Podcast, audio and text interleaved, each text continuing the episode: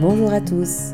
On retrouve aujourd'hui Maëva Ricolvi, professeure des écoles, qui nous présente sa démarche autour de son mémoire qu'elle a soutenu l'an dernier avec succès en Master 2, Instaurer un climat de bienveillance et d'entraide dans une classe de maternelle, le tutorat en grande section. Ça commence maintenant. Alors ce que je voudrais dire, moi, c'est que vous êtes la première euh, que j'ai suivie du, du Master 1 en EPS au Master 2 PFSE à venir vous voir en classe pour vous voir faire euh, de l'EPS et plein d'autres choses. Donc euh, j'étais super contente de vous accompagner pendant cette année-là.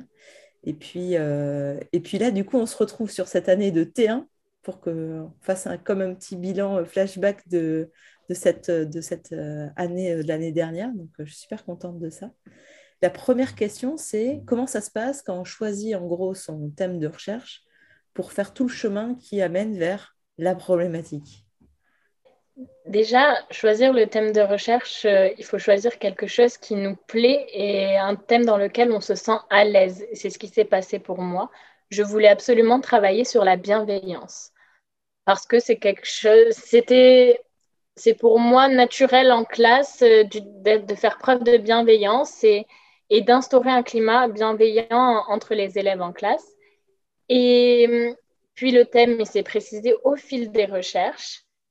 Et donc, pour arriver à la problématique, ça ne vient pas de suite. En tout cas, dans mon cas, ce n'est pas arrivé de suite. Ça a été le fruit de longues réflexions et je l'ai beaucoup modifié selon l'avancement de mes recherches.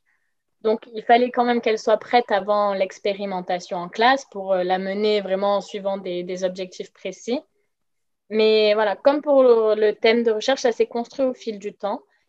Euh, mon chemin, ça a été de lire beaucoup d'articles, d'ouvrages, de prendre des notes et petit à petit d'élaborer cette problématique selon ces recherches, mais aussi selon ce que je voulais mettre en place dans ma classe, à l'époque qui était une classe de grande section.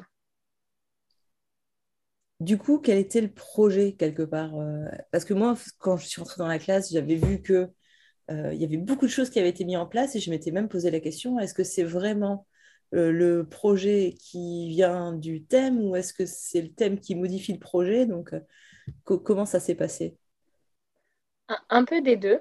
Donc, mon projet pédagogique, mon projet de classe, c'était vraiment d'instaurer une vie de classe bienveillante avec beaucoup d'entraide, de coopération, euh, tourner tout autour de l'autonomie, euh, que ce soit, je prends toujours cet exemple parce que c'est en maternelle et surtout en grande section, il fonctionne beaucoup, c'est celui de faire ses lacets.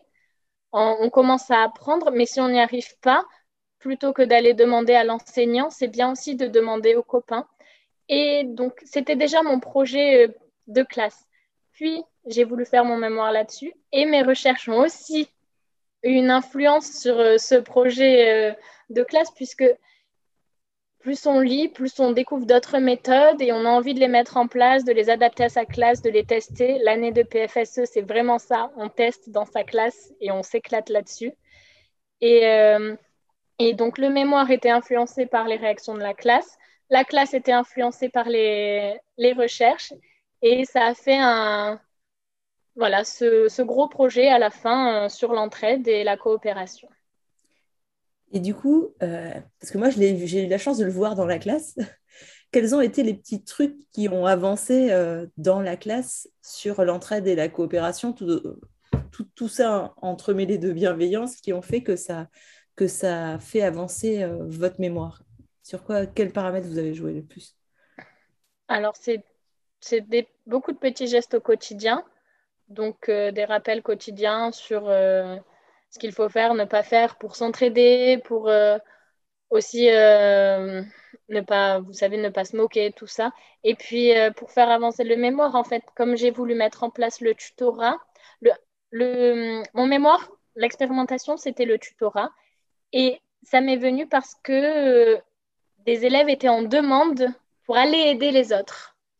Donc, ils ont eu cette influence-là sur moi. Et quand j'ai mis en place le tutorat, c'est resté ensuite, malgré la fin de l'expérimentation, c'est resté dans la classe qui est des moments où vraiment on va aider les autres.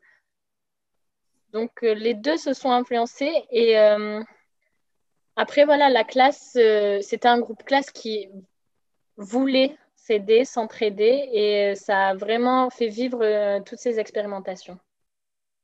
Et du coup, qu'est-ce que cette recherche vous a apporté d'après vous? Parce que vous auriez très bien pu me mettre en... Je me fais l'avocat du diable. Hein. Vous auriez très bien pu mettre en place tous ces outils et puis que ça marche et que ça marche très bien d'ailleurs. Hein, et, et qu'est-ce que cette recherche vous a apporté en plus, le fait d'être dans cette démarche-là? Alors, cette recherche, déjà, euh, faire la démarche de recherche pour son enseignement, j'ai trouvé ça très intéressant parce qu'on on prend du recul sur ce qu'on fait vis-à-vis de la recherche. Et euh, surtout quand c'est un thème qui nous intéresse aussi, c'est bien de, prendre du recul euh, sur ce qu'on fait en classe. Et puis, ça m'a aussi permis de découvrir plein de, petites choses à ajouter en classe. Je, pense à ce tétraède euh, qui était un peu la conclusion de mon mémoire que j'ai pas pu mettre en place en classe l'année dernière et que j'espère pouvoir euh, le faire cette année. Donc euh, c'est des petits objets pour s'entraider. en fait, ça, plus on lit, plus on va avoir de, petites idées, plus on va en développer aussi de notre côté et, les mettre en, ensemble en fait avec ce qu'on a. Parce que la, la recherche, elle évolue tout le temps sur l'éducation. Et nos élèves, ils évoluent tout le temps. Ce, ne sont jamais les mêmes. Euh, d'un mois à l'autre ou alors d'une année à l'autre, ils changent. Et la recherche, elle nous permet vraiment, et je continue à lire, d'ailleurs, je n'ai pas arrêté, ça nous permet vraiment de, de prendre du recul sur ce qu'on fait, d'avoir un autre regard et de se poser des questions sur, euh, sur nos pratiques euh, en classe. Super, merci beaucoup Maëva. Merci à vous. Voilà, j'espère que cet enregistrement vous a plu. Un grand merci à Maëva Ricolvi pour la clarté de ses propos et je suis vraiment, vraiment très heureuse qu'elle ait pu vous partager ce que ça lui apporte au quotidien. Parfois, les mémoires de recherche sont vécues comme une contrainte imposée. Et en réalité, vous l'avez vu dans les nombreux témoignages, c'est une contrainte imposée qui a généré des choses positives dans la pratique de très nombreux enseignants, et Maëva l'explique très bien. Donc un grand merci à elle pour sa gentillesse et sa disponibilité. C'était vraiment un plaisir de l'accompagner. Je vous souhaite une très bonne semaine. Bonne recherche documentaire à tous et prenez soin de vous. À bientôt.